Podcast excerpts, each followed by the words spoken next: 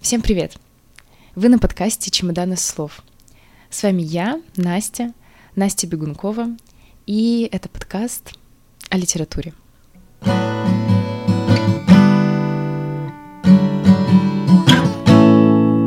Сегодня я решила записать первый выпуск, назовем его прологом. Обычно их называют пилотными выпусками или сериями, но у нас, так как это подкаст о литературе, это будет пролог.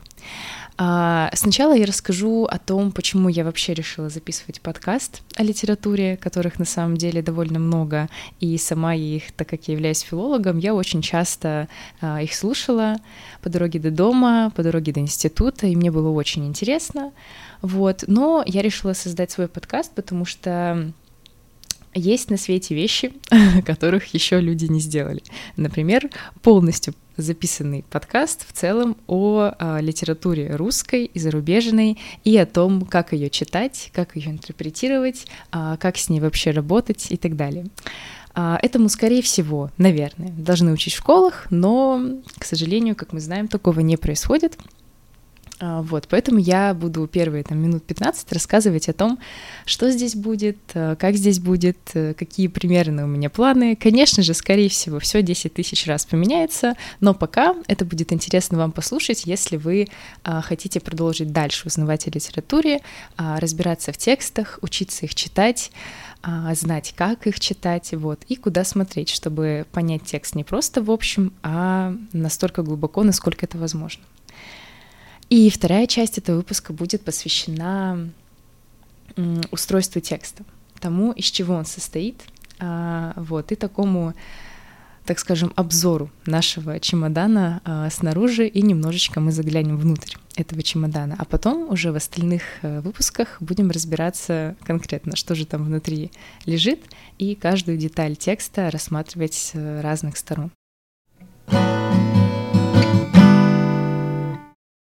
Вообще, я решила записывать этот подкаст для того, чтобы ребятам было проще готовиться к ЕГЭ, чтобы они могли открыть это в свободном доступе, абсолютно бесплатно, где-нибудь на Яндекс.Подкастах или на подкастах в Apple, вот, и послушать, может быть, есть подкасты, кстати, в ВК, я не знаю, надо посмотреть. Нормально я подошла к изучению вопроса, да, и выкладыванию подкаста.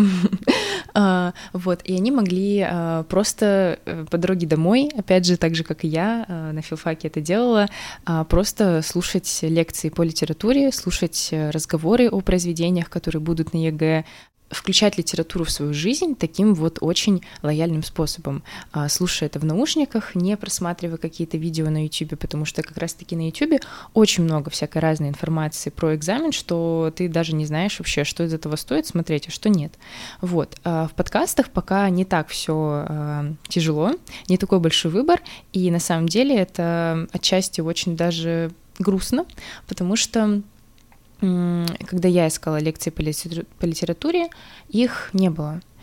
И вот как раз-таки я его создаю для того, чтобы они были. Все в одном месте, все выходили раз в неделю по очереди, друг за другом, какие-то интересные факты о теории литературы, полностью разговор о ней, разбор ее, вот, потом факты о произведениях, разбор произведений, беседа о произведениях не с очевидных сторон, про которые пишут в интернете, это 100%, а со сторон, с которых мы на них смотрели на том же самом филфаке, с которых на них смотрю я спустя 2 года преподавания, вот, и разбора. Тут будут также какие-то мои любимые произведения, которые вообще никак к ЕГЭ не относятся, но они, как по моей версии, очень рекомендованы к прочтению, вот, они мне очень нравятся, и тоже мне будет приятно о них говорить. В общем, подкаст этот для вас и для меня особенно, потому что я обожаю говорить о литературе, я очень люблю про нее рассказывать, очень люблю копаться в текстах, как бы это странно ни звучало, очень люблю искать там все новые и новые смыслы, и вообще мне кажется, что литература — это самый лучший вид искусства. Это не предмет в школе, это не предмет в институте, это не наука ни в коем случае, это именно вид искусства, словесного, в котором может найти каждый для себя что-то свое.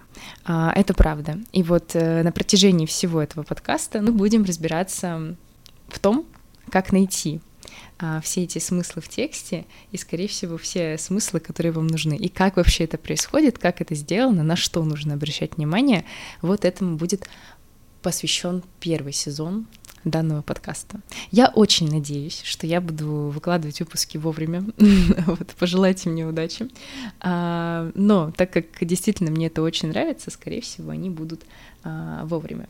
Я ни в коем случае не претендую на какого-то там супер подкаста-мейкера.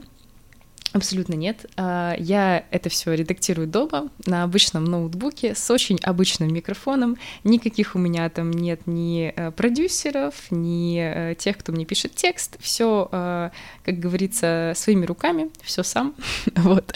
Поэтому это чисто такая любительская запись для моих слушателей, для того, кому интересно, вот, для тех, кто хочет знать о литературе больше, кто хочет про нее слушать, вот. И также я открыта к диалогу, вот, я ставлю здесь, наверное, свою страницу в ВК, вот, мне можно будет писать какие-то вопросы, о чем бы вы хотели послушать, или, может быть, вы что-то не поняли, и я на них буду по мере возможности, конечно, отвечать, потому что я понимаю, что литература — это сейчас отчасти мейнстрим, но, с другой стороны, такое темное место в нашей культуре, что оно действительно всем очень нужно и полезно. Очень тяжело говорить, когда у тебя нет рядом ученика, когда у тебя нет рядом человека. Господи, это так тяжело. Но при этом очень странно говорить, когда рядом с тобой сидят люди, и ты что-то записываешь. Это вообще очень тяжко. О май гад. Как я буду это редактировать, боже мой. Итак, содержательная часть нашего подкаста. Опять же, напоминаю вам, что это часть об экскурсе в текст, из чего он состоит и как он устроен. Мы привыкли думать, что текст — это что-то, что неразрывно связано с автором. На самом деле это действительно так. Есть две теории того, как можно смотреть на текст. В первом случае, ну вот в таком очень старом советском варианте старой школы, на текст смотрят неразрывно в связи с его автором. То есть вот, допустим, есть Пушкин, конечно же, будет Пушкин, вы знали это, вот, и его произведение. Или там, я не знаю, какой-нибудь там Кафка и его произведение. И эти произведения изучают с точки зрения его биографии. То есть смотрят сначала на Кафку, потом на его текст и находят там, что же в этом тексте было отражено такого, что с ним случилось в его жизни. И вот этим занимались литературоведы, им было очень интересно. Вот, я уверена, что многим учителям литературы в школе и в институте сейчас тоже это интересно, но, как по мне, и версии многих других профессоров в институтах другой половины, это уже прошлый век. Вот. И таким уже никто не занимается, и даже ЕГЭ по литературе таким не занимается, и им это тоже все не нужно. Поэтому, если вы думаете, что на ЕГЭ по литературе нужно знать биографию каждого автора, который там упомянут в кодификаторе, нет, вообще не нужно, это не важно. Вот. Текст с этой точки зрения можно уже не рассматривать. И об этом говорит как раз-таки вторая теория взгляда на текст. Это она берет свое начало из теории Рональда Барта. Я думаю, тоже многие о нем слышали. Это известный формалист. Вот. И он сказал о том когда-то, насколько я помню, это было в 20 веке. Вот. Опять же, иногда факты из этого подкаста лучше уточнять, а именно факты про какой это был век, вот, и как звали точно, не фамилия, вот именно имена авторов, потому что я могу это все путать, я честно в этом сознаюсь, вот, и не требую от себя невозможного, вот. Собственно, Рональд Барт, он сказал о том, что текст — это отдельная единица, то есть он, как только автор написал книжку и поставил в ней точку, положил ее на полку или, не знаю, там отправил в издательство, все. Книжка и автор — это разные предметы бытия. Их больше ничто не связывает. На книгу мы смотрим отдельно, как на произведение искусства, и вот вычленяем из нее только те мысли, которые там написаны, только то, о чем там может говориться, и только то, на что нам может намекнуть конкретный текст данной книги, которую мы берем. Вот. То есть, допустим, Кафка написал «Превращение», и мы не занимаемся тем, что мы смотрим и думаем, интересно, когда же Кафка превратился в таракана, интересно. Вот. А мы воспринимаем это все как метафору. И воспринимаем это все как отдельный текст от автора. То есть мы можем абсолютно не знать его биографии, можем не знать, какой он был человек, что у него там было в личной жизни, как у него были дела с долгами, банком, там, не знаю, с армией и так далее, что он пережил, абсолютно нам не важно. И на самом деле это так, это правда, это не просто теория, это действительно так. Текст говорит многое сам про себя, он отдельная единица, он с автором, после того, как автор его написал, уже никак не связан, и мы его воспринимаем отдельно. И это уже теория, которая была популярна в 20 веке, в эпоху модернизма, вот, и постмодернизма, и метамодернизма, который сейчас наступил, но об этом уже потом в следующих выпусках поподробнее, вот, о направлениях и о спорах и так далее. Собственно, что? Вот две теории взгляда на текст. И не исключает, во всех этих теориях там присутствует автор. И с автора действительно все начинается. С автора начинается текст произведения. Представим себе рандомного человека, который будет у нас являться автором. У него в голове крутятся мысли. Что-то он пережил, что-то его задело, что-то в глубине души его так потрясло, что он решил создать произведение искусства. И сейчас для нас это неважно, какой автор, это может быть художник, это может быть музыкант, это может быть поэт или писатель, неважно, это просто автор, создатель какого-то произведения искусства. И вот в голове у нее вот крутится мысль, которую он хочет выразить. И вот эта мысль, которую он хочет выразить, какая-то такая, знаете, расплывчатая задача стоит перед ним, вот что он хотел бы сказать вот это, или хотел бы сказать вот об этом. Эта мысль в литературе термином называется авторский замысел. Вот эту штуку называют сложным словом авторский замысел, которая на уроках пихают куда, непонятно куда, вообще не в попад говорят, и мы все путаемся и не понимаем, чем авторский замысел отличается от основной мысли и от идеи произведения. Это все абсолютно разные вещи, но вот чем нам полезен этот термин? Тем, что он как раз-таки обозначает вот этот вот зародыш мысли, зародыш создания текста в голове у будущего писателя. Ну, потому что не обязательно там автор может быть уже там бывалым автором, он может быть только начинающим автором. Все мы так или иначе, открою вам секрет, в душе немножечко писатели, немножечко поэты, немножечко художники. Вот, просто мы в какой-то момент жизни решили, что это не для нас, и уходим там куда-то в другую степь, вот, потому что, как говорится, люди искусства, они голодные, им за это не платят. Это правда, это очень жаль. Но вернемся к литературе. Ну так вот. Автор, значит, придумал свой авторский замысел и думает, в чем бы ему комфортнее было бы это все воплотить. Если он склонен к музыке, он очень чутко слышит там звуки, различает их и может, не знаю, там создать из них какое-то произведение, то, конечно же, он выберет род искусства такой, как музыка, если он музыкант. А если он художник, понятно, он выберет род искусства, там, живопись, не знаю, или там керамика, что-то в этом роде, что угодно. Мы все знаем, как могут сейчас люди искусства выражаться через разные абсолютно направления. Вот, ну, то есть, если ему что-то хочется сделать руками, создать что-то объемное, что-то, может быть, он очень чуток к цвету, то, конечно, он выберет вот это направление литературы, направление искусства.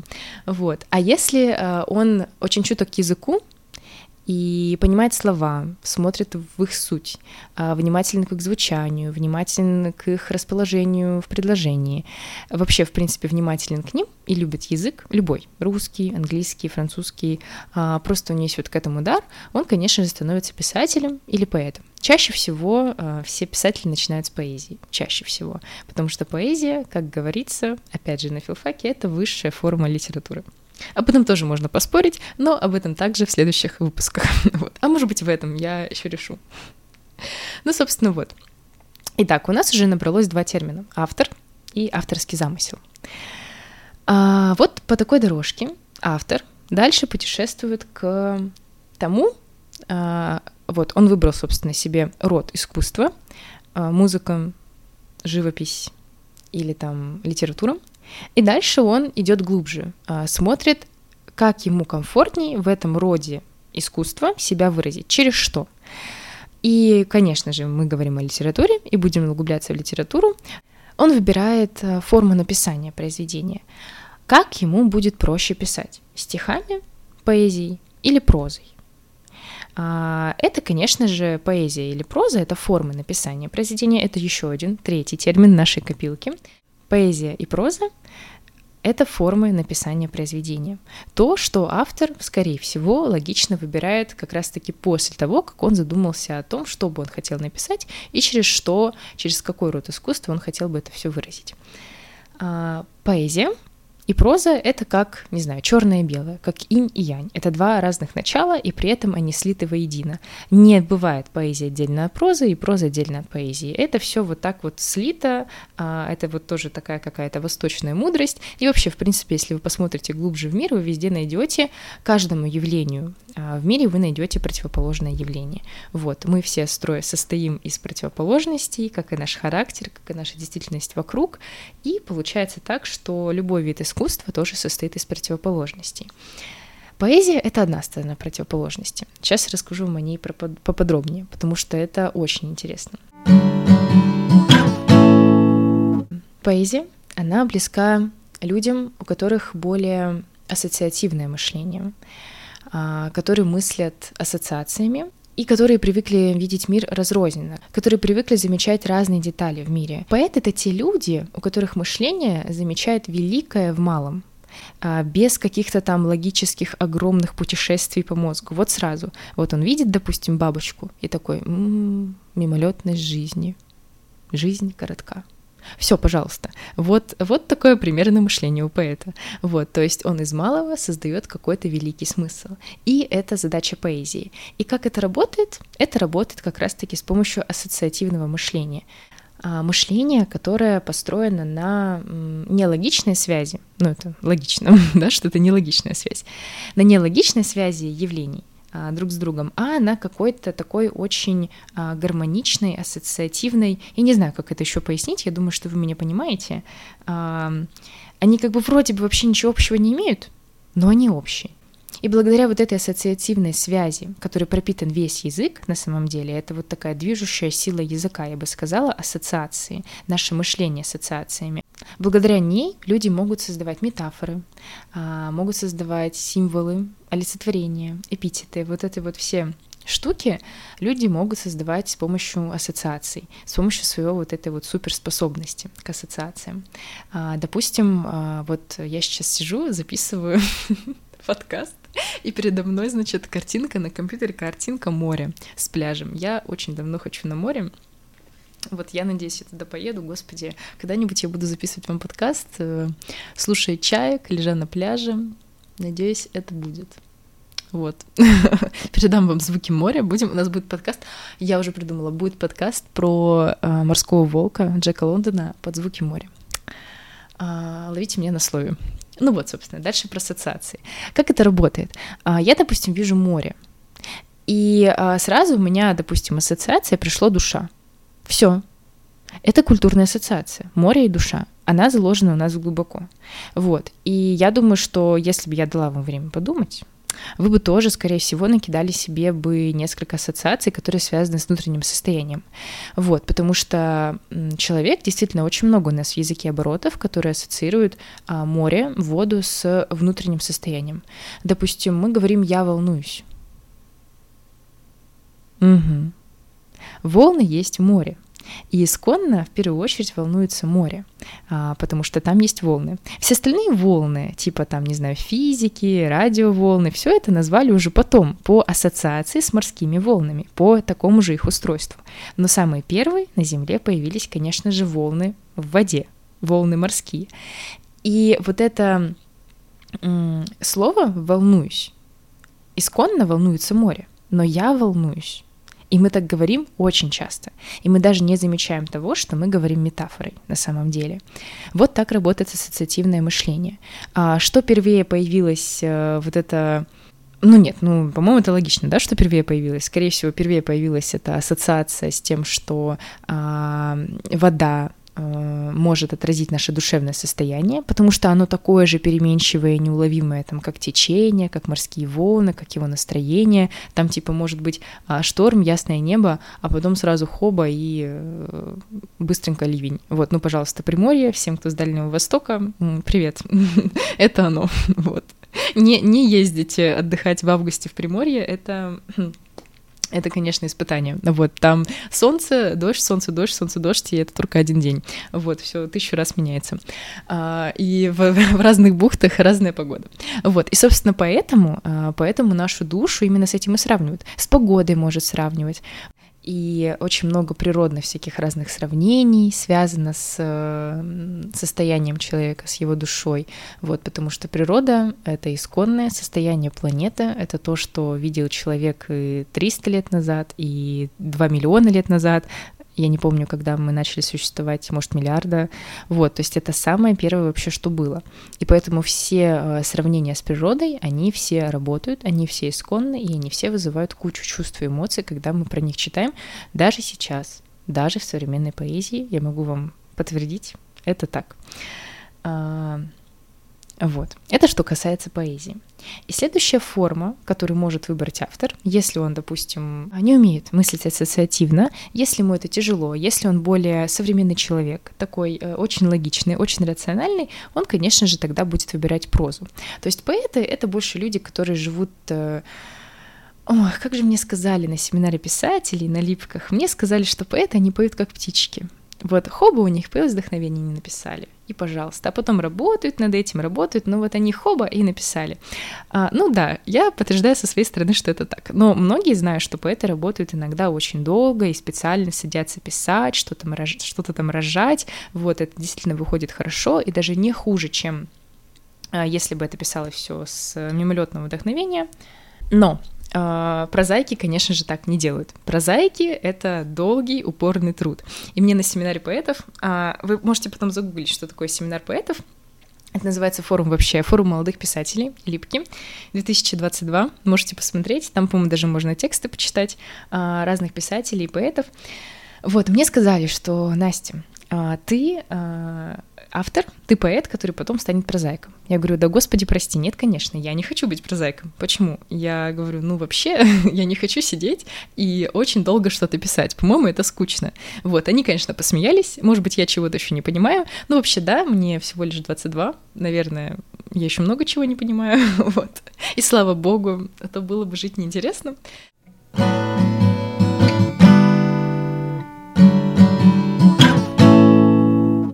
И, собственно, если автору нашему гипотетическому не подходит поэтический стиль «Петь как птичка», он выбирает прозаический стиль, прозаическую форму написания. 4-й термин в нашей сегодняшней беседе. Я специально считаю, чтобы вы для себя это отмечали, и чтобы вы знали, что это действительно литературные термины. Это будет полезно тем, кто сдает ЕГЭ, и просто будет очень интересно тем, кто его давно уже сдал или вообще никогда не собирался это делать, вот, но просто хочет умно говорить о литературе. Итак, проза, прозаическая форма. Она абсолютная противоположность поэзии. И вы, наверное, уже догадываетесь, что если поэзия отвечает за ассоциативное мышление, то прозаическая часть, проза, она отвечает за логическое мышление. И, конечно же, она вся строится на логике. В ней безумно важны логические связи, в ней важно построение предложений, в ней важно начало, середина и конец, в ней важно вот это все. То есть, если этого не будет, это будет какая-то фигня. Вот. И не говорите мне про Джойса, вот, про Улисса, все прекрасно, с этим все понятно. Поток сознания — это тоже такой особый прием, но это специальный прием. Там тоже есть какая-никакая, но логика существует. Вот. Размытая, ассоциативная. Я думаю, что как раз-таки вот этот поток сознания — это вот смесь восприятия мира поэтического и прозаического, поэтому оно рождается. Вот. Но идеальная такая классическая проза — Пушкин, Лермонтов, Толстой, Достоевский — это все, конечно, логический взгляд на мир, логическое его чувствование. И если поэт подумал о вечном, увидел мелочь, подумал о вечном, то прозаик у него намного... будет больше размышлений об этом всем, намного будет путь длиннее от какой-то мелочи к чему-то великому. Его нужно, в отличие от поэта, который может просто их назвать, рядом поставить, и все будет понятно, в своем стихотворении, объединить их там ритмом, рифмой, какими-то повторами, все это связать вот так звуком, образами и положить вот этот вот клубочек нам на стол, вот читайте, понимаете. То проза — это не то. В прозе этот клубочек автор его разматывает, то есть ему хочется разматывать клубочек, ему хочется начать с одного конца и собрать его в какую-то там, не знаю, постепенно в какой-то кулек. Вот, это проза. А поэзия — это сразу слепили и положили.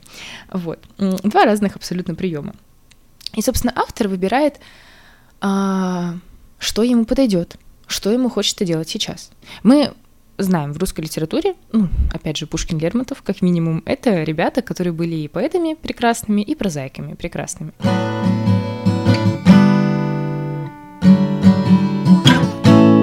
Итак, у нас уже есть 4 термина. Авторский замысел, автор в самом начале всего этого действия, поэзия и проза, как формы написания произведения. Дальше он выбирает себе форму написания, допустим, он выбирает прозу.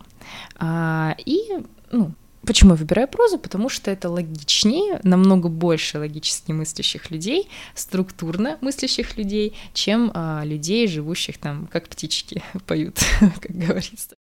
Кстати, вот вам загадка с моего второго курса в институте. Нам ее загадал наш профессор и спросил нас, как вы думаете, эта загадка из разряда курица или яйцо? Как вы думаете, что первее появилось, поэзия или проза? И, вот вы подумайте, вот ответьте сейчас для себя.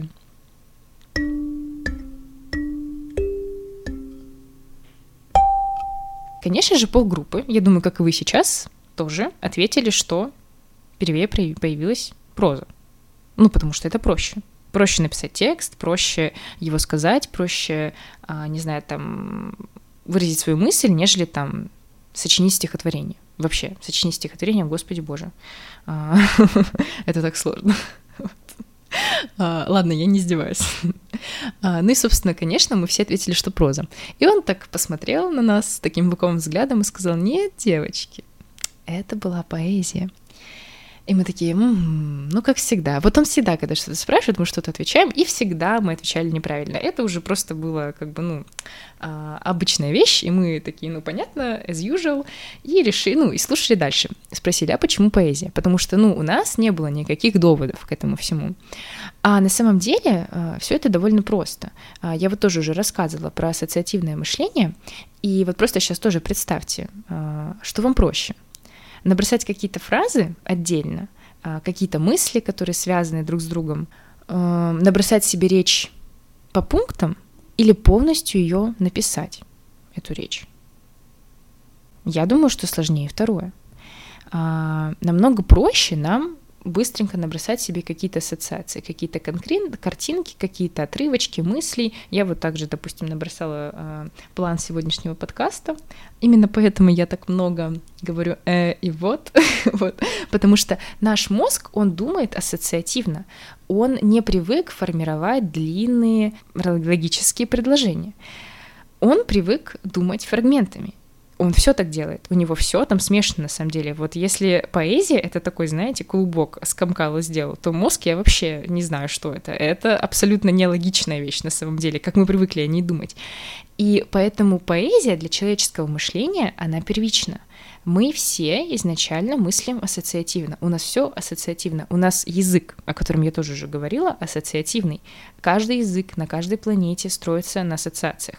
У нас очень много слов, которые мы говорим именно по ассоциации. Либо это звуковая ассоциация. Допустим, слово «гром» звучит как «гром». Слово «барабан» — это звуковая ассоциация с звуком барабана. Вслушайтесь. Слово «шептать» — «шептать». «Шептать». Это тоже звуковая ассоциация к шепоту. Даже слово «шепот» — это звуковая ассоциация. А есть ассоциации именно метафорические. Допустим, вот то же самое, что «я волнуюсь» или «ручка двери», «крылья самолета», «нос корабля». Это все ассоциации по форме метафорически, вот. И человек одно и то же слово употребляет в разных значениях, в разных смыслах, и одним и тем же словом может называть разные абсолютно вещи. И это все благодаря тому, что мы можем мыслить ассоциативно, и язык также устроен. И именно поэтому существует поэзия. И нам сейчас кажется, что поэзия — это сложно, потому что там, конечно, нужен ритм, чтобы это было произведение, искусство, нужна рифма иногда, нужны какие-то там образы, их перетекания друг друга, их и какое-то элементарное единство или, наоборот, специальная разрозненность, то есть нужна действительно какая-то работа, и она более филигранная и точная, чем работа над прозой на самом деле, потому что поэзия действительно работает именно с языком, с его возможностью.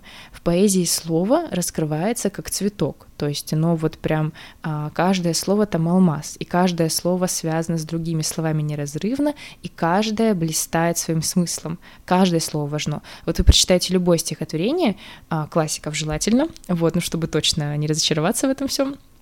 Пастернака, допустим, рекомендую. Можно Бродского почитать, можно почитать Маяковского. И вы не найдете в их произведениях Есенина, кстати.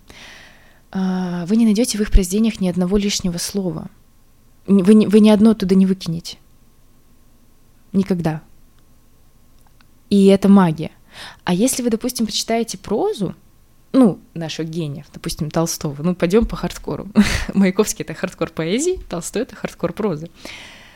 То оттуда очень легко выкинуть очень много. Оттуда очень легко убрать многие слова, и от этого смысла не поменяется. Может быть, немножко там образы немножечко победнеют, да, от этого будет, может быть, оно не так ценно, но все равно, если его перефразировать, его можно пересказать, его можно, допустим, роман «Война и мир», его можно пересказать, его можно сократить, его можно там что-то где-то не договорить, но смысл от этого, идея от этого, если вы ее правильно поняли и пересказали, она от этого не изменится. Понятно, что вы не прочитаете произведение искусства, но вы поймете все. Если же вы перескажете стихотворение, то ничего понятно не будет. Не будет вся эта красота, не будет вся эта его глубина раскрыта. И это самая главная такая особенность, отличие поэзии от прозы.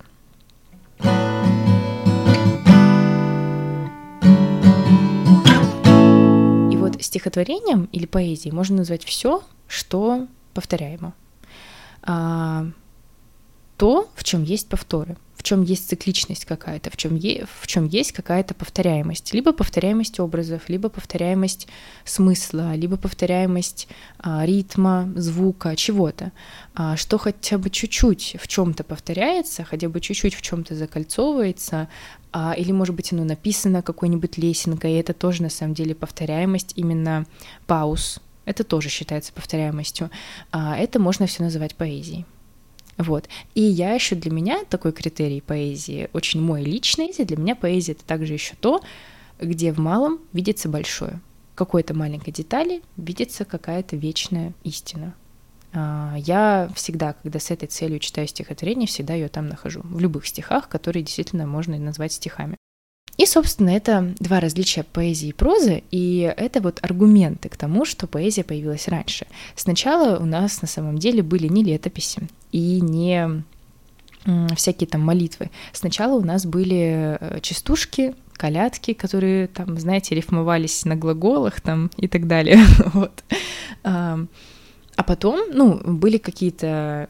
не знаю, там какие-то стишочки очень такие простые, а потом уже появились летописи, появились записанные какие-то молитвы, хотя на самом деле, если вы тоже возьмете любую религиозную книгу, Библию, Коран, почитаете, то там тоже на самом деле, если вы будете это читать вслух, вы поймете, что там тоже есть определенный ритм, определенная повторяемость ритма, и любая молитва — это в каком-то смысле тоже поэзия. Это правда. И если вы когда-то были на службе в церкви, то тоже можно вспомнить, что вот эти батюшки, дядечки читают там молитвы тоже под какой-то определенный ритм.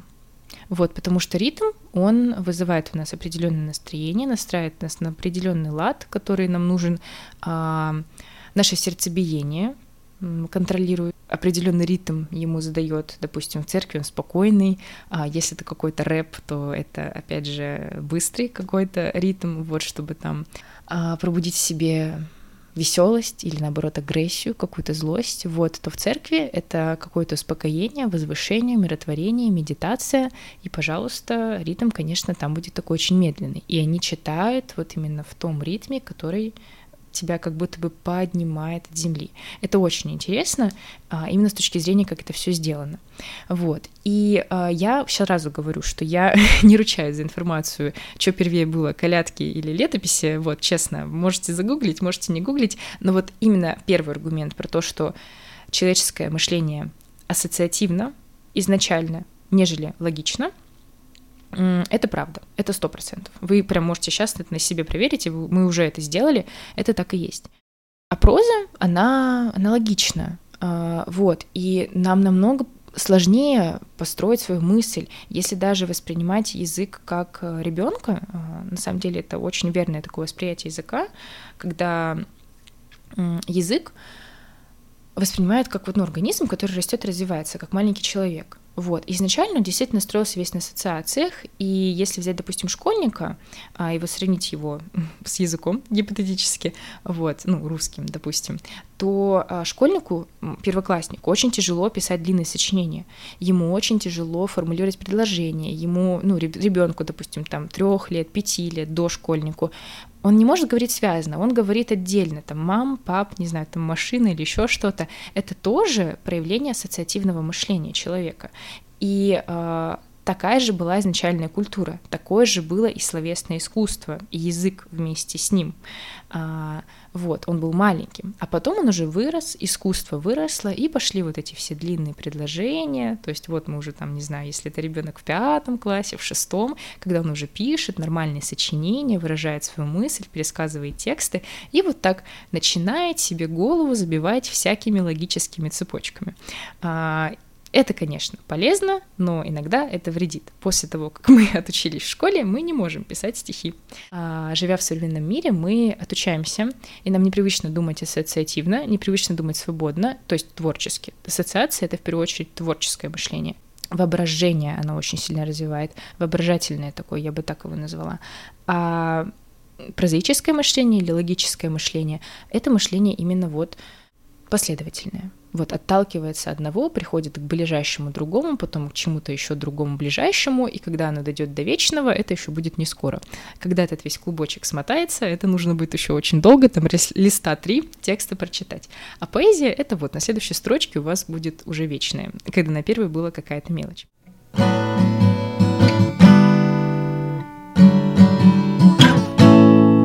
Собственно, автор выбирает, что ему из этого всего ближе, на что у него сейчас есть настроение, и потом он выбирает род и жанр литературы. Ну, так как мы понимаем, что он движется по пути литературного искусства, а не какого-то другого, он начинает ставить себя специально в какие-то рамки. То есть он отталкивается от своего авторского замысла, выбирает, какая форма, точнее, какой род или жанр, были бы ему ближе сейчас. Вот он, допустим, выбирает, что ему удобнее писать в прозе. И он выбирает род литературы, исходя из этого. У нас есть 4 рода литературы, о которых я тоже буду рассказывать подробнее уже потом, в следующих записях. Эпос, первый род литературы, лирика, драма и лироэпос, такой гибрид. Эпос — это род литературы, который в основном пишется прозой как раз-таки, и он отвечает за какую-то историю. Самое главное в нем — история. Рассказать какую-то историю. Эпос. Подробнее уже потом. Лирика. Это род литературы, который как раз-таки чаще всего пишется поэзией, формой поэзии. И он отвечает именно за мгновение, за чувства, за какие-то моменты, миги в жизни, за внутренний мир лирического героя или человека, или лирического субъекта, не так это сейчас важно. Вот, то есть это запечатление какого-то мига, тогда как эпос — это запечатление прям какого-то длительного процесса, это развитие какого-то процесса и рассказывание истории. Драма — это род литературы, который я называю вообще, он такой, знаете, далекий от всего. Вот. Это единственный род литературы, который ставится на сцене, и она предназначена для постановки на сцене, то есть если у эпоса есть в арсенале только слова и предложения, все, и какой-то там сюжет, да, герой, еще что-то. Вы это все просто читаете глазами, и автору нужно зацепить вас именно с помощью этой истории, с помощью сюжета, с помощью образов и так далее. У лирики есть еще дополнительная фишечка, кроме слов, у нее есть звучание. Стихотворение всегда нужно читать вслух, и лирику всегда нужно читать вслух, потому что это такое, знаете, род литературы, который граничит с музыкой. Он очень тесно связан с музыкой, если вы посмотрите в терминологию, которые общаются поэты, то вы очень много там услышите музыкальных терминов. Допустим, такт, тоническое стихосложение, тон. Вот эта фишка лирики, она как раз-таки заключается именно в звучании. То есть она не только цепляет словами, их расположением, их взаимосвязью друг с другом, образами, она еще цепляет в первую очередь, самое первое, чем цепляет стихотворение, лирическое, любое вообще, в принципе, поэзия, это звучание. Это ее настроение, это ее ритм, это ее подача, это ее вот какое-то вот такое кольцевое из рифмы в рифму колдовство. Если есть рифма, или из паузы в паузу, если это верлибр, и там нет рифмы. То есть это именно она колдует вот этими повторами, и повторами на уровне слов, и повторами на уровне звука. То есть обязательно ее нужно читать вслух, и вот это такая фишка лирики. У эпоса такого нет. Эпос, если вы будете читать вслух, если это такая динамичная история, это еще более или менее нормально. Но это будет интересно, если это будет читать какой-нибудь человек, у которого там приятный голос, поставленный, не знаю, если такой-то актер, он там с выражением-то все делает. Но это не обязательно, это ничего тексту не добавит, это, наоборот, даже убавит от текста, потому что ты не будешь вчитываться в какие-то вот там описания природы, которые вас будут, ну, на какое-то определенное настроение настраивать. Вы будете слушать только сюжет, если вы будете слушать эпос. Поэтому эпос слушать я не рекомендую. И вот есть очень много чтений разных устраивают, ну, допустим, в Хабаровске, это мой родной город, устраивают литературные чтения всяких разных рассказов. И вот есть рассказы, которые интересно читать, прикольно очень, и прям действительно это чтение актерское, оно добавляет к этому рассказу чего-то, действительно он запоминается и ярче, чем если бы ты его прочитал. Это, допустим, рассказы Чехова. Вот, они прям такие очень сценичные, я бы так их назвала. В них есть что-то от драмы. Вот. Но есть рассказы, которые чисто прозаические, ошибка, чисто эпические, которым это прочтение ничего не добавляет и ничего, и наоборот, от них отнимает наше внимание. Мы начинаем засыпать, нам становится скучно, особенно если там какое-то долгое описание, какой-то долгий момент. Мы начинаем отвлекаться, перестаем его слушать. Вот. То есть человек, в принципе, не может долго слушать. Уже 50 минут я записываю. Ну, конечно, это все еще будет обрезаться, но долго слушать реально невозможно. Вот. Лирика — это стихотворение какое-то маленькое, поэтому его обязательно слушайте. Когда вы слушаете, конечно, прибавляется. Конечно. Вот, допустим, приведу вам еще один пример. Андрей Белый, был такой поэт, я писала по нему диплом, обожаю Андрея Белого, все читайте Андрея Белого, это реклама. Андрей Белый прекрасный, и он был немножко, конечно, шизик, собственно, как и все поэты, и у него вообще была такая забавная теория, он писал стихи. Вот, он очень парился над их звучанием, он очень парился над их смыслом. И, кстати, именно у Андрея Белого Маяковский украл лесенку. Ну, вот это знаменитое его написание лесенкой, да, про которую все шутят, что Маяковский так писал, потому что платили за строку. А нифига, он это украл у Андрея Белого. Но он, конечно, украл как художник, потому что это стало его фишкой, а не Андрея Белого. Про Андрея Белого, на самом деле, сейчас не так много кто знает. Вот. И Андрей Белый, он это, во-первых, придумал для того, чтобы обозначать паузы. Для того, чтобы показывать читателю, который будет читать его стихотворение вслух или про себя, где он останавливается, для того, чтобы выделять отдельно вот эти значимые элементы именно как раз-таки, ну, вот, новой строкой. То есть он там разбирал предложение, выносил одно слово на строку. Ну, собственно, вспоминаем все лесенку Маяковского, вот так же писал Андрей Белый, но он был первый, по идее. И он это делал для того, чтобы выступать со своими стихами.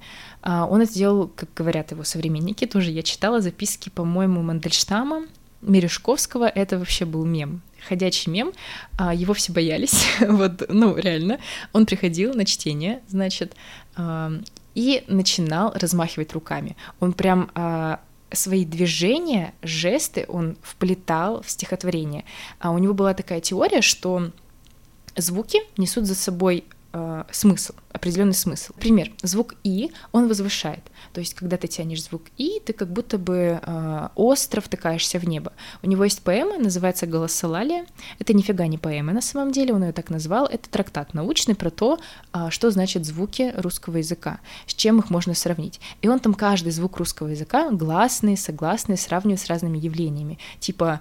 Господи, я забыла. Короче, Б, П, вот эти твердые согласные. Я помню, что это какие-то там твердые камни, какие-то породы. Потом это, значит, с камнями, с видами деревьев, с видами животных сравнивает, с цветами сравнивает. Вот. А звуки гласные тоже он сравнивает в основном с цветами, вот, с какими-то там смыслами. Вот, можете почитать, это очень интересно. Ну, так, знаете, глазами пролистать, пробежаться, потому что, ну, я тоже, когда писала диплом, я тоже это все подряд не читала, потому что это, конечно, долго, тяжело, но там отдельные главы, там это все очень хорошо он сформировал, поэтому это будет довольно легко. И еще он все эти звуки, опять же, в этом трактате, и он на практике это тоже использовал, он связывал с движениями тела, с постановкой голоса и движениями тела. И когда он читал свои стихи, особенно которые были написаны специально для вот этих выступлений, вот, он рассчитывал на то, что еще люди будут считывать не только его интонацию, его чтение и смысл стихотворений, но еще и смысл его жестов. То есть у него каждому звуку акцентному, именно вот в этой строфе, допустим, был какой-то жест, и он вот делал какие-то выпады, какие-то танцевальные движения, какие-то там складывал руки по-разному, не знаю, там ноги поднимал, раздвигал, в общем... Это было очень забавно, и все приходили посмотреть именно на то, как он читает, а он действительно вкладывал в это вот такой сакральный смысл. Мне кажется, я не видела его выступлений, но, судя по описанию, мне кажется, что это были движения шаманов. Ну вот как у шаманов, знаете, вот эти, они же тоже там поют какие-то свои, типа «О, мам», вот эти вот все мантры странные. И я думаю, что движения, которые они делают с этими бубнами, с этими ударами, они тоже все не просто так, ну, вот из таких исконных шаманов. Мне тоже кажется, что они как-то связаны и тоже как-то в жесте передают смысл звука. Потому что на самом деле теория про звук, тоже, может быть, я про нее запишу даже отдельный выпуск, она... очень правдива. Действительно, каждый звук в нашей речи, он что-то значит отдельно. Это очень тяжело, его значение проследить в стихах, в каком-то искусстве, но если действительно этим отдельно заняться, то каждый гласный, как минимум, он значит отдельные вещи.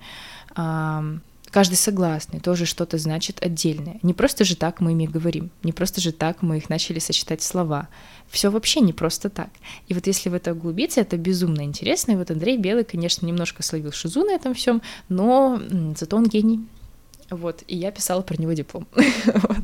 Он прекрасный. Едем дальше. Собственно, вот фишка поэзии. Поэзия — это, значит, звук плюс смысл. Эпос — это просто смысл, просто слова. Поэзия — это слова плюс звучание этих слов. Драма — это вообще другая стезя. Это, ну вот вы представляете, да, поэзия — это просто звук. А драма — это слова, это актеры, это их жесты, это их характеры, это сцена целая, это еще плюс декорации. То есть это то, что ты еще и смотришь, то, зачем ты наблюдаешь. То есть если стих мы можем просто послушать, то драму мы должны посмотреть. И драма, конечно же, здесь близка к кинематографическому искусству, и я уверена, что оно из нее вышло. Надеюсь, я не ошибаюсь. Вот. Ну, я не кинокритик, с кино я вообще ничего не знаю про кино. На самом деле, я знаю только про литературу, но я думаю, что... Ну, мне же только 22, я еще все успею. Ну вот.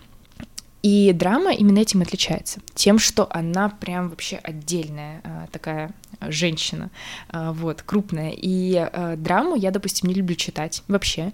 Я люблю смотреть драму, потому что она нужна и создана для того, чтобы ее смотрели.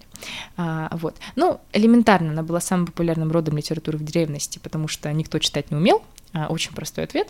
Вот. Но...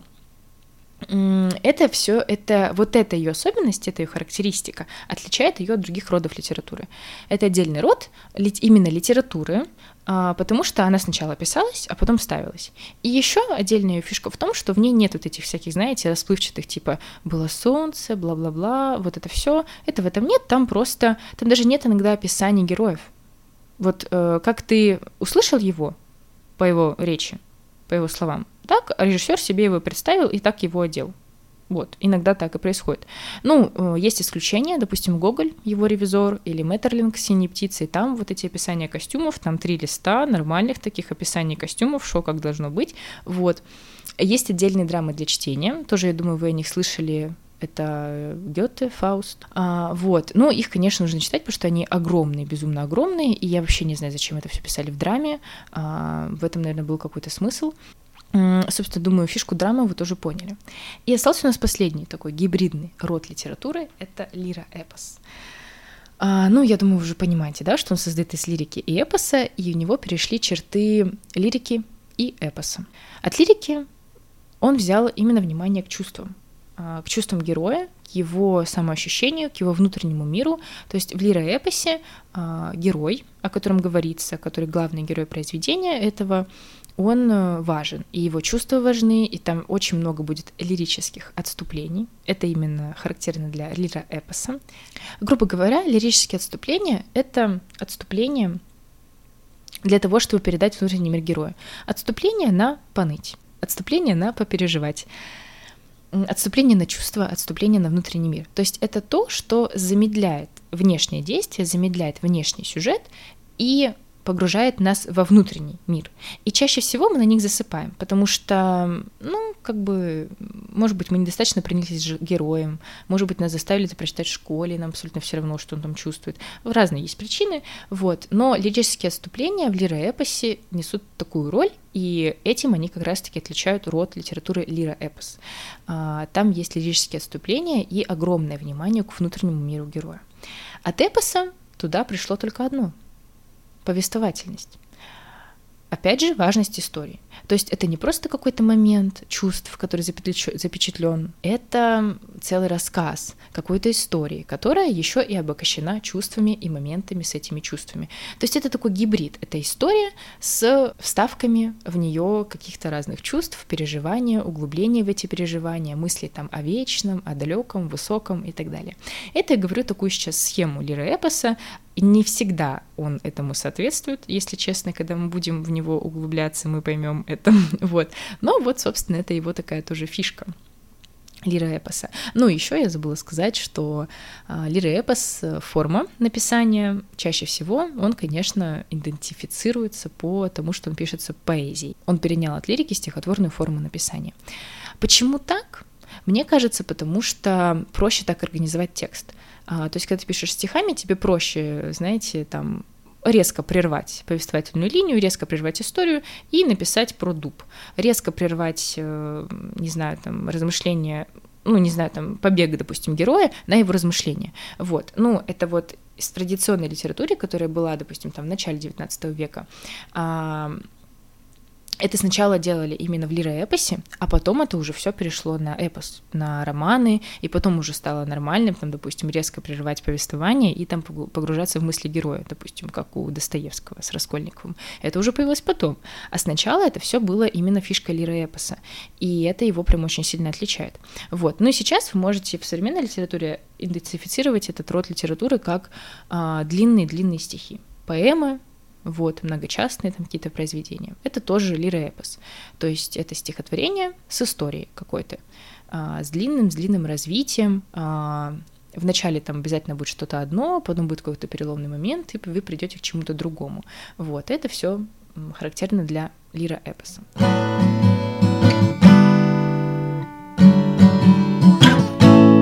Вот 4 рода литературы. И наш автор, гипотетически, кстати, в конце, я расскажу вам, какого автора я имела в виду. Это, на самом деле, такой, знаете, конкретный автор русской литературы, классической, такой гений, всеми любимый. Ну, ладно, не всеми, но такой. Просто с ним это действительно такой очень забавный прикол, что касается авторского замысла и выбора, что он дальше хочет с этим себе делать. Вот, очень интересная история. Ну и, собственно, вот он, допустим, выбирает лироэпос. Да? Он выбирает сначала, вы помните, он выбрал форму написания прозу, и он выбрал род литературы лироэпос. И дальше он выбирает жанр литературы. У каждого рода литературы есть свои жанры. Он выбирает поэму. Он говорит, буду писать поэму, но буду писать ее прозой. Просто потому, что я не умею писать стихи. Вот так. Все, решил и сделал. Пожалуйста. Вот. Это был Николай Васильевич Гоголь и его знаменитое произведение «Мёртвые души». Именно так, я думаю, он строил свой ход мыслей, когда решил назвать «Мёртвые души» поэмой и писать поэму, собственно, в прозе. Вот. Это тоже род литературы лира-эпос, потому что это тоже гибрид лирики и эпоса. И я думаю, что кто читал «Мёртвые души», вы прям вот отчетливо видите вот эту грань, да, где едет Чичиков по дороге, и это как бы эпос, но как только начинает говорить автор, это начинается лирика. Вот. Лирические отступления. Это вот неразрывно связанные понятия друг с другом: мертвые души и лирические отступления. Это просто одно.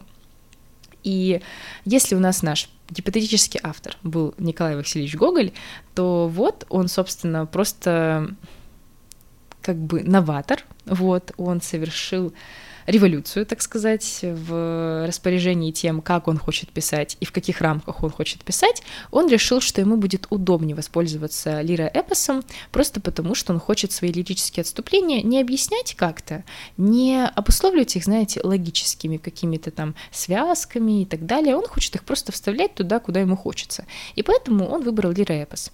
Да, действительно, в лиро-эпосе тоже такое более ассоциативное построение текста, тоже это все прошло больше из лирики, а не из эпоса.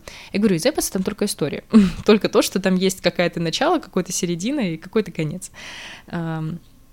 Вот. Он решил, что ему будет так удобнее, он не хочет тратить на это ни свои силы, ни свое время, вот, потому что это очень тяжело логически все связать.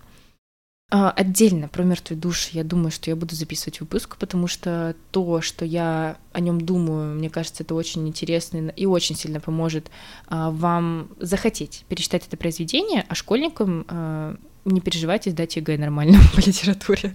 Вот. И, собственно, автор едет дальше. Он определился, все, у него уже есть четкое, ясное понимание. Вот он хочет, если мы берем Гоголя, он хотел как можно масштабнее изобразить Россию его времени. Вот полностью создать прям вот портрет России его времени во всех мелких деталях. Он понимал, что для романа эпопеи ему не хватит материала. Вот он прям правда так и говорил в своих записях, что нет, это слишком маловато у меня материала для этого. Для романа ему скучно, вот именно для эпоса. Он решил, что роман — это...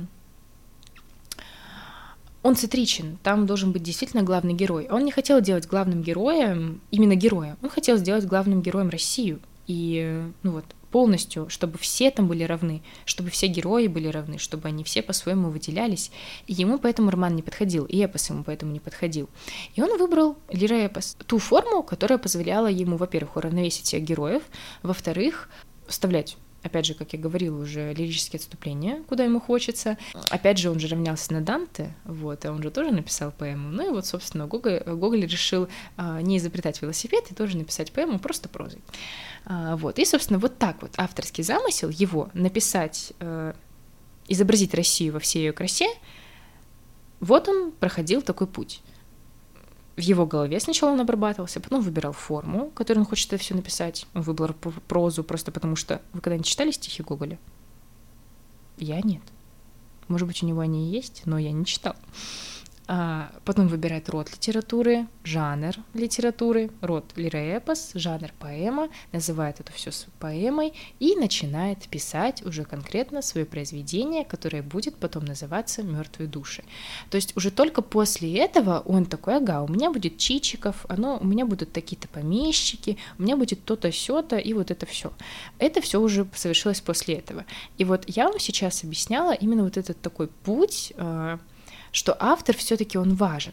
Он важен именно на начале задумки, он важен именно при рождении произведения и при том, как оно создавалось, какая у него была там задумка. Мне кажется, что для понимания произведения иногда важно знать авторский замысел, но это не прям сильно-сильно важно. То есть, если будете использовать этот термин в своей жизни, то понимайте, что авторский замысел — это то, что как бы... предположительная книжка, будущее, но не обязательно это то, что выйдет вот, в итоге. И, скорее всего, чаще всего авторский замысел — это вообще не то, что вышло в итоге. Вот, потому что, как мы знаем, Гоголь не дописал свою трилогию, он оставил открытый финал, который он хотел потом продолжить, написал второй том, его сжег. Короче, он это все не завершил. И, собственно, авторский замысел он свой не воплотил до конца, но произведение-то живо, и мы его читаем. И вот о том, что оно для нас сейчас, определяем только мы, а не автор. Вот. И его авторский замысел, он, конечно, нам интересен, но он не ограничивает произведение вообще ни в каким образом. То есть он есть, но произведение может значить и больше, и смысл у него может быть и больше. И в этом-то и смысл, в этом-то и весь интерес. Потому что иначе вообще, мне кажется, зачем тогда нужны были бы книжки, зачем их нужно было бы читать, если бы нам нужно было понять только то, что хотел сказать автор. Это вообще очень тупой вопрос, на самом деле, что хотел сказать автор. Никогда не спрашивайте, если вы учителя, не дай бог, никогда не спрашивайте своих детей, что хотел сказать автор.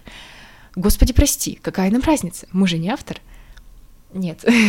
Что вы из этого поняли? Вот это очень хороший вопрос. Автор мог много чего хотеть сказать, но вот что у него получилось... Ну, это мы знаем, наверное, по своим работам чаще всего. Мы там, я, допустим, хочу сказать, создать подкаст о литературе, а на самом деле я буду создавать... Я даже не знаю, о чем он будет, честно. Я даже не знаю, о чем... Что это вообще все в итоге, во что это все выльется, я даже не предполагаю. Но авторский замысел у меня примерно такой, что он будет о литературе, и примерно он рассчитан на тех, кто хочет подготовиться к ЕГЭ. Потому что, как вы заметили, тут действительно очень много теории. Я буду первый сезон, он будет про теорию литературы, про то, как работать с текстом. И это все очень помогает на экзаменах, на любых, даже не на ЕГЭ, вообще в принципе на любых экзаменах, мне кажется, это очень важно. И в школе это очень помогает. Но что будет дальше? Who knows, who knows. И также и с процессом создания текста. Неважно, стих это или не стих, ты вкладываешь в стих какой-то маленький, как говорится, птички поют, птички напели, что-то одно, а потом читаешь этот стих через 100 лет, кто-нибудь читает и видит там совершенно что-то другое. И вот это называется магией текста. Я думаю, что Бродский, допустим, ну просто все, много кто знает Бродского, понимал свои стихи по одному. Но мы все понимаем их через призму своего восприятия. И вот это свое восприятие ни в коем случае нельзя гасить его, ни в коем случае нельзя игнорировать. Это вообще преступление, потому что самый важный человек в этой жизни — это мы сами. И если вы закроете глаза, мира не будет, вы его не будете видеть. Вот. Поэтому no-no. Что нам сказал текст и что мы из этого поняли? А вот это прекрасный вопрос для дальнейших наших выпусков, для дальнейшей нашей с вами работы удаленной по разбиранию того, что же лежит в чемодане книжки.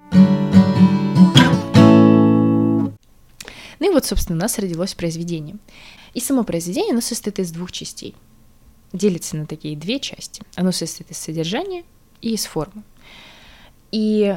Содержание произведения и форма произведения, они неразрывно связаны. Они друг от друга безумно зависят, и вообще они никак не отделимы. Вообще литературоведы говорят, что нет чего-то важнее, что содержание и форма, они стоят на одном уровне, но на самом деле, вот если мы пойдем методом от противного, то уберем мы форму из содержания, да, оно будет корявое, да, оно будет непонятно, это, допустим, пересказ какой-нибудь, но мы что-то для себя все равно возьмем. Вот если мы захотим, мы возьмем. Не так, может быть, ярко, не так, может быть, сильно, интересно, но возьмем. Если мы уберем содержание и оставим только форму, это вот, допустим, знаете, пример стихотворений 20 века, которые писались только одними гласными или согласными, типа там, кто там, Хлебников, еще кто-то, то смысла никакого не будет. Только форма для нас вообще никак не важна, и только форма для нас вообще ничего не значит. Поэтому, скорее всего, содержание, оно даже важнее. Но сильнее всего работает, и предметом искусства становится только то произведение, где содержание неразрывно связано с формой, и где форма помогает понять содержание глубже, чем оно есть на самом деле. То есть авторский замысел, опять же к нему возвращаемся, он больше про содержание, он больше про то, что автор хотел бы сказать. Но вот как он это все скажет и как он это все в действительности сказал, это все отражается на содержании. Это все его либо портит, либо огрубляет, либо углубляет. Поэтому литературу называют тоже искусством слова, потому что задача не просто о чем-то задуматься и что-то хотеть сказать, но еще и уметь это выразить.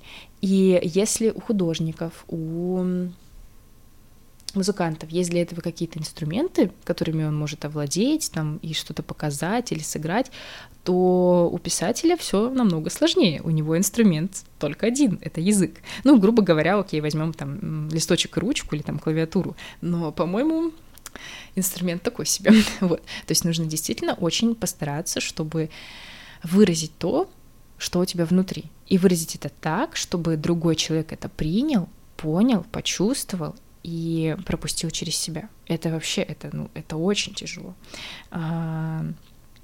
Поэтому содержание и форма произведения должны быть взаимосвязаны и должны работать друг на друга. Такая бизнес-модель. Господи, о чем этот подкаст? О литературе или нет? И, собственно, у произведения есть 4 уровня. Первый уровень — это как раз-таки содержание, и остальные 3 уровня относятся к форме. Второй уровень — это организация произведения, то, как оно организовано, как там распределены части, что зачем стоит, что герой сделал вначале, что потом. Ну, грубо говоря, это его сюжет, композиция и так далее. Третий уровень текста — это внутренняя форма. Это то, чем оно начинено. Это как раз-таки именно тот уровень текста, который нас цепляет сильнее всего.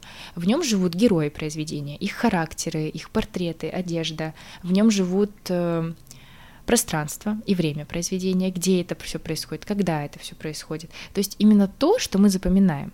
То есть то, что нас цепляет, то, что нас прям в текст, вот так, знаете, руками этих героев просто берет и засасывает с головой. Это как раз-таки внутренняя форма. А если касается стихотворений, то это, скорее всего, там образы, лирический герой, это тоже все во внутреннюю форму. И 4 уровень текста, он тоже относится к форме произведения, это внешняя форма.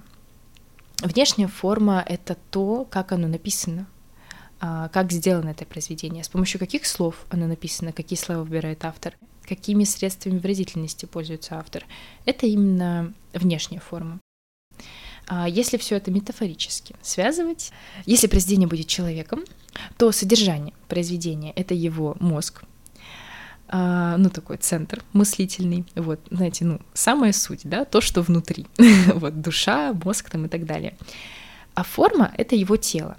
И организационный уровень текста, метафорически это может быть скелет, а внутренняя форма — это мясо, извините, пожалуйста, но это зато очень понятно, вот, а внешняя форма — это спортзал. То, как ты потрудился над текстом. Вот. По внешней форме, кстати, мы можем понять и отличить стиль писателей. Вот. То есть они могут использовать одинаковые образы, они могут использовать одинаковых героев, одинаковые там, не знаю, ставить их в одни и те же обстоятельства и одинаково даже там, не знаю, формировать сюжет. Но то, как оно написано, будет отличаться. Мы все отличим Набокова от Толстого. Вот все. Потому что Набокова своя внешняя форма, отдельная вообще, у него отдельный язык, отдельные метафоры, отдельное формирование слов, и это как раз-таки вот то, что можно назвать внешней формой. По внешней форме определяют стиль писателя. Это так, грубые такие набросочки того, из чего состоит произведение и как происходит этот процесс его создания. И последнее, о чем я хотела бы сказать сегодня, завершая нашу прекрасную лекцию, это то, что в конце этого всего стоит читатель. В конце этого всего пути все это в итоге приходит к читателю. То есть автор думает о содержании, пишет, создает композицию, создает героев, оформляет это все в слова, все это красиво упаковывает, ставит точку в своем тексте, текст от него отрывается по теории Рональда Барта, о котором я говорила в самом начале. Мы больше текст воспринимаем не вместе с автором, а отдельно, как отдельный вообще субъект в нашей жизни. И что происходит? Оно стоит на полке. И пока текст стоит на полке, и его никто не прочитал, текста не существует. Каждому тексту, не писателю, а тексту, каждому тексту нужен читатель. И когда мы открываем эту книгу, мы становимся сотворцем. Чтение — это тоже творческий процесс. Это процесс сотворчества. И исключать вот этот важный факт невозможно, когда вы читаете книгу. И невозможно это исключать на уроках литературы, невозможно это исключать на ЕГЭ. Когда вы читаете текст, вы занимаетесь сотворчеством. Поэтому многим людям, которые научились читать и которые взяли себе в привычку читать книжки, они не могут остановиться. Я, допустим, себя чувствую ужасно, когда я не читаю книги. мне становится пусто, мне становится грустно, мне начинаются депрессивные эпизоды в моей жизни, когда я забываю читать, потому что я не занимаюсь творчеством. И если вы хотите в себе пробудить какие-то творческие способности, если вы хотите просто, не знаю, думать о чем-то другом, погрузиться в какой-то другой мир, это же тоже делает не автор на самом деле. Это делаете вы. Это вы делаете своими размышлениями над этой книгой. Автор, который ее написал, то есть текст, извините меня, текст, он вам просто помогает это сделать, но это делаете вы сами. Погружаетесь в другой мир, думаете о чем-то вечном, думаете о чем-то своем, рассуждаете, размышляете, вы творите в момент чтения вы творите. Вы творец. И это очень важно. Читать очень важно. И если смотреть на чтение с этой точки зрения, это безумно круто. Поэтому, это как раз-таки отвечает на вопрос о том, почему чтение не может заменить просмотр фильма. Потому что в фильме вам все уже сделали. В фильме за вас подумали. И там сделал это все творец, там режиссер, творцы, там актеры, которые играют. Это они все творцы, но не вы. Вы просто смотрите и воспринимаете. И, может быть, немножко думаете об этом всем, потом, после того, как вы посмотрели фильм, и это вот у вас такой мини-творческий процесс.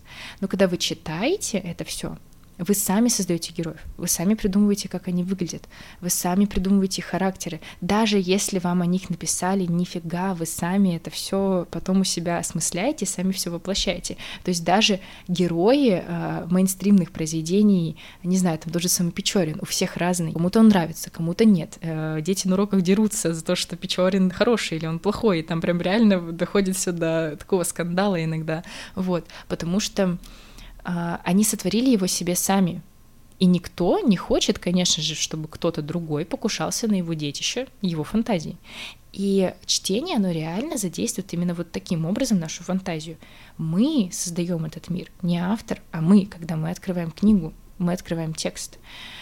Поэтому чтение — это сотворчество, и читатель — это такой же важный элемент произведения, такой же важный его участник этого произведения, как и его создатель. Может быть, даже важнее, потому что, какой ценностью будет обладать книжка, которую никто не читает?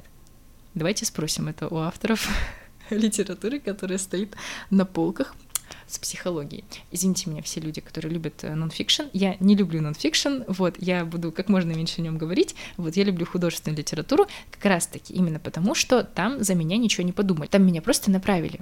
И я уже дальше сама думаю, о чем думать, как думать, что придумывать. Это художественная литература, это ее особенность. Она располагает к творчеству. Литература научная, нонфикшн, я считаю ее недолитературой, и литературой для ограниченного круга людей она не творческая. Она именно говорит, как делать. Там за вас уже тоже подумали, вас там никуда не направляет. Это судя по тем книжкам, которые... По тем немногим, ладно, книжкам, которые я читала. Такое мое очень субъективное мнение. Опять же, мне только 22.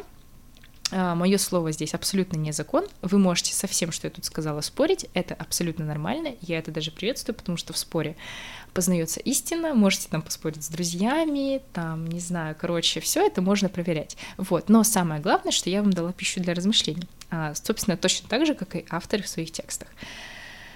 И мы возвращаемся к нашему пути, завершаем его, что книжка доходит до читателя, и начинается обратный процесс. Если автор идет от авторского замысла через выбор формы написания, через выбор рода литературы, через создание этого произведения от содержания к форме, то читатель идет в обратном направлении. Он сначала расшифровывает форму произведения, сначала он ее воспринимает. Сначала он, допустим, воспринимает героев, какие они, составляет свои о них представления, свое мнение. Потом он воспринимает, это я сейчас говорю про прозу, про классическую прозу, буквально роман. Потом воспринимает место, он туда погружается, потом он схватывает сюжет, предполагает, что будет там дальше, начинает выстраивать свое отношение к событиям в сюжете, потом начинает понимать, наконец-то, какую-то, может быть, идею, тему произведения, какую-то элементарную, о чем оно примерно. То есть он уже переходит на содержание этого произведения, но он изначально его не знает, прям конкретного содержания. Он начинает о нем думает на протяжении всего текста, и... Знаете, это содержание, уровень содержательный для читателя, он ткется как полотно на протяжении всего текста, как на протяжении того, как он ознакомится с его формой. А у писателя, наоборот, он уже знает. И да, на самом деле, я не помню, кто это сказал, А, нет, я знаю, кто-то сказал. Это сказал Пришвин. Пришвин сказал: для того, чтобы писать, мне нужно просто начать писать, а дальше текст мне поведет сам. И это тоже такое волшебное свойство текста в отношении писателей. Но в отношении читателей оно постоянное, это перманентная такая штука, что вам нужно просто начать читать, начать воспринимать его форму, начать ее расшифровывать для себя, понимать, и дальше содержанию вы уже поедете на этой форме сами. Для чего вообще я начала записывать этот подкаст? Для того, чтобы как можно больше людей, да я сама, больше акцентировали внимание на том, как написано произведение. И чаще, намного чаще стали задавать себе вопрос на протяжении чтения книги: а почему именно так это все сделано? А почему тут именно такой герой, а не другой? А почему он ведет себя именно так, а не иначе? Почему тут такой пейзаж? Вот зачем автору здесь пейзаж, блин? Вот зачем автору здесь меня усыплять? Зачем он тут нужен? Или зачем здесь он выбрал именно такую метафору? Почему вот он тут сказал так непонятно, что просто хрен разберешь? Или что это все значит? И вот когда вы задаете себе вопросы именно по поводу формы, вы вот просто вы заметите, как вы начнете глубже понимать текст. Он для вас просто по-новому откроется, он для вас расцветет.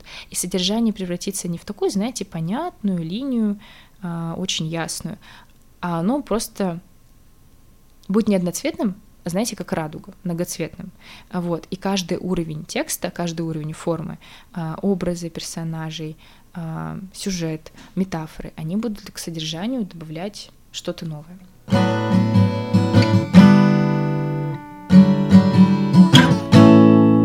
Ну и, собственно, завершаю наш разговор о том, о чтении, о произведении и о том вообще, что с этим всем делать. Очень такая важная мысль меня посетила недавно, о том, ну вот это тоже как раз-таки исходит из того, что читатель, он как бы сотворец в произведении, он тоже выполняет очень важную творческую функцию, он это все создает сам и воспринимает сам, и себя здесь ни в коем случае не нужно убирать из текста своей роли. Как только вы начинаете читать текст, он начинает жить. Вот это прям очень важно для себя запомнить.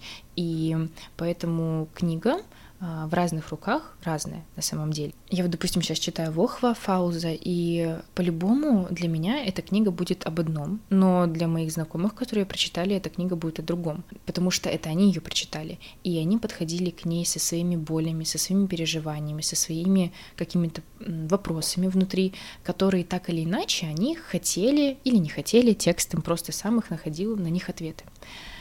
А у меня вопросы и переживания совершенно другие. Нет людей с одинаковыми переживаниями, потребностями и так далее. Только, не знаю, может быть, это если там самые лучшие друзья на свете. Вот, и то я очень сомневаюсь. И поэтому текст в руках каждого читателя — это разный текст. И книга в руках разных читателей тоже разная книга. То есть даже если называется одинаково, это одинаковое издание, это одинаковый автор, то вы разные. Вы люди, которые ее читаете, вы разные абсолютно. И вы видите в ней разные моменты. И именно поэтому работает такой феномен, когда вы взяли книгу, прочитали ее в 14 лет, потом вы ее перечитали в 20, потом перечитали в 40 и в 60. И для вас это будет разная книга. У меня, допустим, так бабуля перечитывала Обломова, по-моему, и она говорит, что вообще эта книжка для меня по-другому открылась, мне так понравилось, хотя раньше мне не нравилось. Ну, это такой, знаете, самый элементарный, может быть, ответ и самый элементарный вывод, но на самом деле моя мама, допустим, сейчас перечитывает «Мастер и Маргариту», и она говорит: я вот когда читала в школе, это для меня произведение было вообще другом, оно было о любви, оно было такое все волшебное, какое-то мифическое, а сейчас я там вижу столько всего, столько боли, столько смысла, столько мысли, что я вообще удивлена, как я это все не заметила. А это нормально. Мы замечаем в тексте именно те вещи, которые нас волнуют на данный момент. И поэтому имеет смысл перечитывать книги. Потому что, опять же, люди меняются каждый день. Каждый день вы, когда просыпаетесь, вы другой человек. Вот на толечку чуть-чуть вы изменились, но вы все равно другой человек. И поэтому, если вы читаете книгу через 10 лет, то это уже не вы читаете книгу. Вы другой уже читаете книгу, и, соответственно, по нашей прошлой формуле вы другой, и книга другая. Вот, и она будет для вас абсолютно о другом. Тоже мне рассказывал мой друг, который сейчас живет в Канаде. Он говорит: я перечитываю «Братьев Карамазовых». А нет, «Братьев Карамазовых» или «Тихий Дон». что-то из этого. Он пересчитывает стабильно раз в год и говорит, я каждый раз там нахожу новые смыслы, новые вещи. То есть это можно сделать вывод о том, что каждый год он разный человек. Каждый год он меняется и видит там разное. Каждый год у него болит что-то другое, каждый год ему интересно что-то другое. И хороший классический текст, художественный текст 100%. Именно поэтому я люблю художественную литературу. Именно поэтому художественный текст, он может дать вам то, что вы ищете. Вы всегда найдете в хорошей книге, в классической литературе то, что вас волнует. Всегда вы найдете там ответы на свои вопросы, только если вы захотите их искать и будете уметь их искать. А чтобы это уметь делать, это, конечно же, нужно слушать мой подкаст, подписываться на него и следить за новостями, следить за новыми выпусками, потому что я как раз-таки буду работать именно в том направлении, чтобы дать вам как можно больше, как их сейчас называют, инструментов, вот, способов, как понять текст, как заглянуть в него глубже, как максимально проявить себя в этом тексте, который написал другой человек, творчески, именно для вас. Как его воспринять через себя, как это все превратить не в процесс чтения, а в процесс создания своей собственной книги. Вот, потому что, опять же, мы сотворцы, и это очень важно. И что из этого, какой из этого всего можно сделать вывод? Очень простой.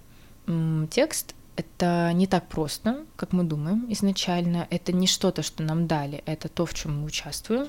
Каждый раз, когда мы открываем книжку и начинаем ее читать, это процесс творчества. И каждый текст, он зеркален. Текст — это зеркало, в первую очередь. То есть, если метафорически его устройство можно там описать как человек, у которого там есть мозг и тело, содержание и форма, то еще одну метафору можно привести здесь такую, что текст — это зеркало. И оно отражает нас такими, какие мы есть сейчас. Мы не одинаковые в один год и в другой год. У нас меняется выражение лица, у нас меняется настроение, у нас меняется прическа, стиль одежды, и мы сами, соответственно, с этим всем меняемся и мы сами внутри, потому что все идет изнутри. И также меняется и текст, он отражает нас. И это очень важно понимать, это, наверное, самая такая важная мысль из этого всего выпуска, которую я хотела до вас донести обязательно, это то вообще первостепенная такая штука, понятие, с которой нужно подходить к литературе, что вы сейчас будете открывать не книгу, а зеркало вас, вашего состояния, вашего настроения, ваших мыслей. И все эти ваши мысли, текст хороший, художественный текст, будет в себя как губка впитывать и вам их показывать. Мне кажется, что литературу можно сравнить с водой, с водной стихией. Вы, когда наклоняетесь над ручьем, вы видите себя.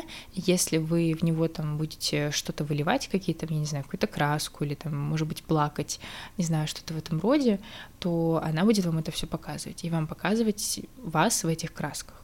Вот. Ну, я имею в виду буквально какие-то краски. Если в воду выльете, она покрасится и примет вот такой вид, который вы ей придали. Но при этом она все равно сама будет течь, сама вас будет направлять, и ваши переживания тоже она будет направлять. Но важно, что это будут ваши личные переживания, а они у всех разные, и у всех разные отношения к тому, что они читают. Поэтому каждая книга, разная книга, существует. Вот сколько на планете жителей, столько существует версий Волхва, Фауза, если они все ее прочитали. Сколько на свете читателей, там, не знаю, Стивена Кинга, столько существует версий книжек Стивена Кинга. Вот и все. Сколько людей, столько и мнений. Все, это конец. Пишите, пожалуйста, свои отзывы, как вам подкаст, как вам мысли, может быть, что созвалось, может быть, о чем-то вы хотели поспорить, что новое вы узнали для себя, чтобы понимать, в каком направлении мне двигаться. А пока это был такой набросок того, о чем мы будем говорить весь первый сезон. Это был набросок того, как устроен текст, что такое текст и как нужно выстраивать с ним отношения. Я думаю, что можно с ним выстраивать отношения очень дружеские, личные, как с самим собой, потому что текст — это ваше отражение. Всем спасибо за внимание. С вами была Настя Бегункова, и это был подкаст «Чемодан из слов».